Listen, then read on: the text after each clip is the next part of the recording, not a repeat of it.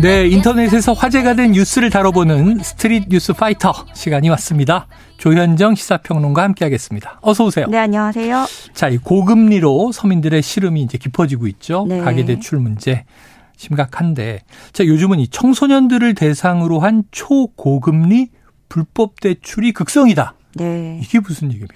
그러니까 일단 금융감독원 조사 결과 지난해 불법 사금융 신고가 12만 건이 넘은 것으로 어휴, 조사가 네. 됐고요. 네. 그 중에서도 온라인 불법 금융 광고가 계속해서 늘어나고 있어요. 네. 차단 네. 의뢰만 접수된 게 2020년에 만여 건이었던 게 지난해 만 7천여 건 이렇게 계속 늘고 네. 있는데 이제 문제는 SNS를 통해서 청소년들에게 고금리로 사채를 빌려주는 광고가 지난해 적발된 것만 3천 건을 넘어섰습니다. 네.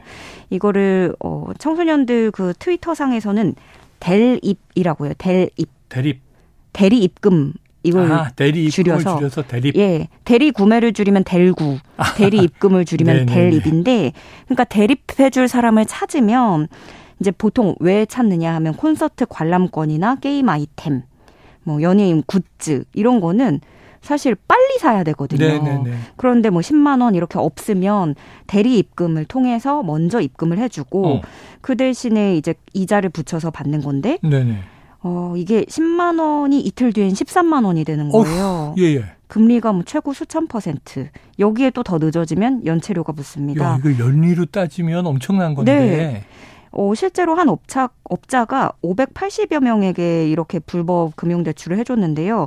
이게 개개인으로 보면 만 원에서 10만 원 정도예요. 네네. 뭐 콘서트 티켓이나 이런 거니까. 음.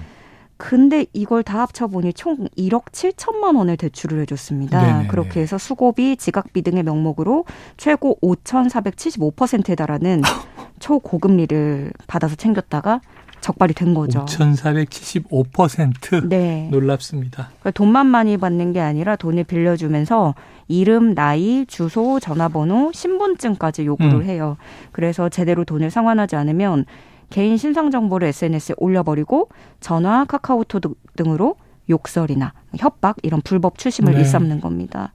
어, 참 큰 문제가 되고 있는데요. 금감원은 그래서 범정부 차원의 대응에 나설 계획이라고 밝혔습니다. 특히 청소년 등 취약 그룹별 특성을 고려해서 맞춤형 불법 추심 대응책 등을 마련하기로 했다는 소식입니다. 네, 이건 좀 엄단해야 될 것 같습니다. 청소년 시기부터 대출을 쓰고 고리에 그냥 네. 시달리는 일을 겪게 하는 이게 정말 악성 범죄라는 생각이 드네요.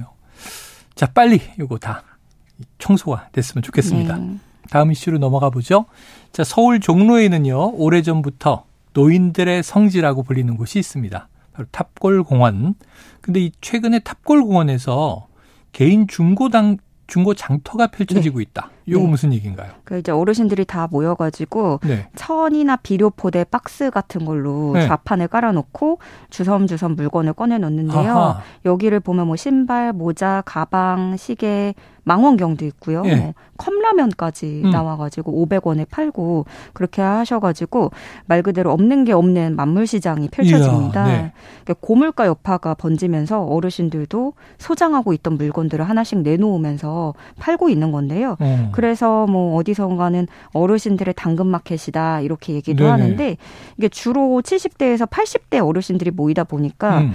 어, 본인들은 온라인 거래, 인터넷 거래에 익숙하지 않아서 그렇죠. 예, 여기로 오신다고 하더라고요. 근데 이게 저렴한 물건들이 오가는 거다 보니까 뭐 큰 돈을 음. 버는 건 아니고 점심값이나 차비 정도 이렇게 해결하는 건데 어 이것도 또 오후 1시까지 하루에 딱 2시간 펼쳐 놓을 수 있어요. 아. 오후 1시 30분이 되면 구청에서 단속을 나와가지고 곧바로 정리를 해야 되거든요. 번개 시장이네요. 네. 네. 그래서 이 판매에 나섰던 80세 신모 할아버지는 요즘 경기가 말이 아닌데 자식들이 주는 용돈으로는 부족하고 또 눈치도 보이고 어 그래서 노인네가 벌면 얼마나 번다고 구청에서 단속까지 하면서 과태료를 물리는지 모르겠다. 네. 이렇게 토로를 하셨습니다. 음. 근데 구청도 그 나름의 사정이 있어요. 네네. 일단은 무허가고 네. 뭐 통행에 방해가 될 수 있고 그리고 그 좌판이 있는 대로변에 귀금속 상가 상인들이 영업에 지장을 준다고 수시로 민원을 넣는다고 해요. 음. 인근 상인들 말로는 어르신들끼리 싸움을 하거나 흉기 같은 위험한 물건을 팔 때도 있다라는 아. 얘기도 또 들려옵니다. 그래서 종로구청에서는 매일 민원을 받고 그래서 몇 차례 계도를 하고 그래도 안 되면 판매 물품을 수거해버리고 그런데 이걸 다시 되돌려 받으려고 구청으로 찾아가면 과태료를 10만 원을 내야 아이고. 되기 때문에 물건은 또 못 찾아가시고 네. 이게 계속 매일매일 반복이 되는 거죠. 네네. 그래서 이 소식을 접한 누리꾼들은 참으로 마음이 짠하다. 어디 주변 상가나 보행에 지장 없는 곳에 이런 장소를 따로 마련해 줄 구청은 없는 건가? 네네. 시간을 정해서 노인들 소일거리 만들어 주소. 큰 돈 벌겠다는 것도 아니고 이런 의견들이 있고요. 음. 또 반대로 동네마다 복지회관이 있고 거기서 문화 활동도 할 수 있는데 왜 거기서 모이냐. 이런 얘기도 있고요. 근데 사실 이 풍경을 들여다 보면 이게 불법 자판을 까냐 마냐의 문제라기보다는 고령화 시대에 노인들이 갈 곳이 없다라는 게 사실 오래된 문제잖아요. 맞습니다. 예. 그래서 언제까지 이런 식으로 좀 손을 놓고 있어야 되는 건지 우리가 좀 진지한 대안이 필요해 보입니다. 필요해 보입니다. 탑골공원 가면 주로 이제 뭐 바둑 두시거나 장기 두거나 이런 모습이 많았는데 그, 그 주변에는 값싸게 뭐 막걸리나 머릿고기 이런 거 드실 수 음, 있는 음, 상가가 네. 있거든요. 그런데 이게 잘 좀 순기능을 활성화하면 허가 받고 플리마켓처럼 열리면 네. 좋을 것 같긴 해요. 그러면 이제 앤틱한 또 맞아요. 의외의 네, 네. 물건들을 값싸게 볼 수 있는 진기한 곳이 될 수도 있는데 불법이라는 게 일단 문제군요. 그러고 보면 플리마켓도 다 네. 이제 좀 청년 위주로 해가지고 네네네. 네, 네. 네, 그런 것 같아요. 그런데 요즘에는 이제 중고 물품 사고 파는 거는 네. 익숙해졌잖아요. 이게 또 쓸만한 게 있으면 의외로 좋지 않겠나 하는 생각도 듭니다. 자, 좀 좋은 쪽으로 이게 발전하길 기대해 보고요. 다음 이슈로 가봅니다. 자, 요즘 어디를 가나 인공지능 챗봇이죠. 챗 GPT. 네. 뭐 연일 여기저기서 얘기가 난리가 났어요. 네, 난리야 네. 난리. 사람처럼 대화한다. 그래서 또 자기소개서나 학교 과제도 이걸 활용해서 제출한다. 대피루려. 자, 그리고 챗 GPT에 질문을 해보니까 이게 틀린 게 의외로 많이 나오는 걸 네. 제가 SNS에서 보거든요. 음. 전문가들이 쭉 체크하고 있는데 근데 채 GPT가 한글은 중국 고대의 말이고 신사임당은 조선의 왕이다. 이런 얘기를 했다고요. 네, 말도 안 되는 내용들인데요. 챗 GPT에게 훈민정음에 대해서 알려줘라고 질문을 해보니까 네. 훈민정음은 15세기 중국의 이황이 만든 한글의 원리를 설명하는 서적입니다. 어허. 혹은 훈민정음은 중국 고대의 어휘입니다. 네. 라고 답을 했고요. 신사임당에 관해서 물어봤을 때는 조선의 스물세 번째 왕이다. 아, 되게 당당하게 거짓말을 하네요. 네. 남편이 이순신 장군이다. 네네. 정말 뜬금없는 대답들이 그런 황당한 오답들이 나왔습니다. 비단 챗 GPT만의 문제는 아니고요. 구글이 선보인 챗봇인 바드도 음. 어, 이런 비슷한 일이 있어가지고 한때 구글의 모회사인 알파벳의 주가가 8% 가까이 떨어지는 일도 네. 있었습니다. 그러니까 IT 업계에서는 이걸 두고 할루시네이션 이렇게 얘기를 하더라고요. 환각. 네. 환각? 예, 그 대표 사례라고 하는데, 그러니까 오류가 있는 데이터를 학습을 해서 잘못된 정보를 알려주는 거라고 해요.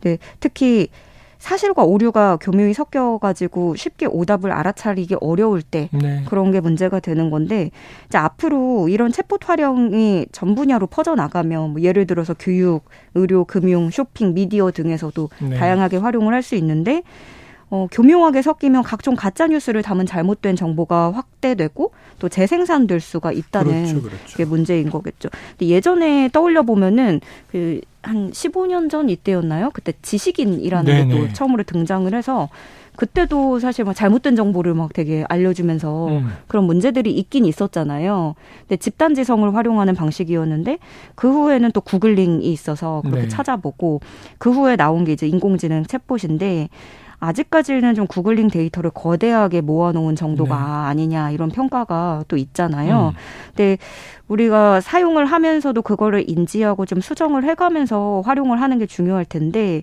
만약에 이게 전 분야적으로 활용돼서 전문 서적이나 공식 자료로서 활용이 되면 음. 상당한 혼란이 예상될 수 있겠다. 네. 이런 생각이 들더라고요. 네, 오픈 AI CEO도 이런 말을 네. 했습니다. 중요한 일을 챗 GPT에 의존하는 것은 실수이고 음. 우리는 견고성과 진실성에 대해 할 일이 많이 남았다. 라고 경고를 했다고 네. 합니다. 어, 전문가들은 그래서 그럼 이런 오류를 줄이기 위해서는 어떤 대안을 내놓고 있냐 보면은 외부 소스에서 정보를 또 검색할 수 있도록 하고 음흠. 출처를 공개하는 방안. 네. 이거를 대안으로 제시를 하고 있습니다. 그러니까 어디서 참고했고 어디서 인용을 끌고 왔다 라고 좀 제시를 하면 조금 더 나아질 수 있지 않을까 네.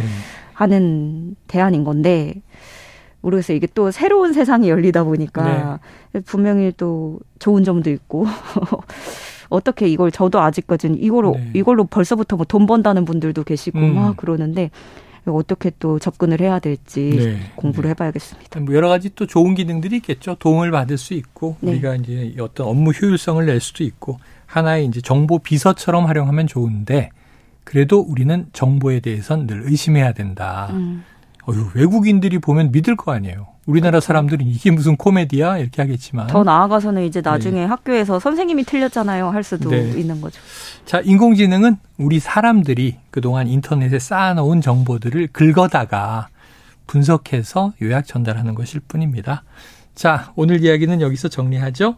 지금까지 스트릿 뉴스 파이터 조현정 시사평론가였습니다. 오늘 말씀 고맙습니다. 네 고맙습니다.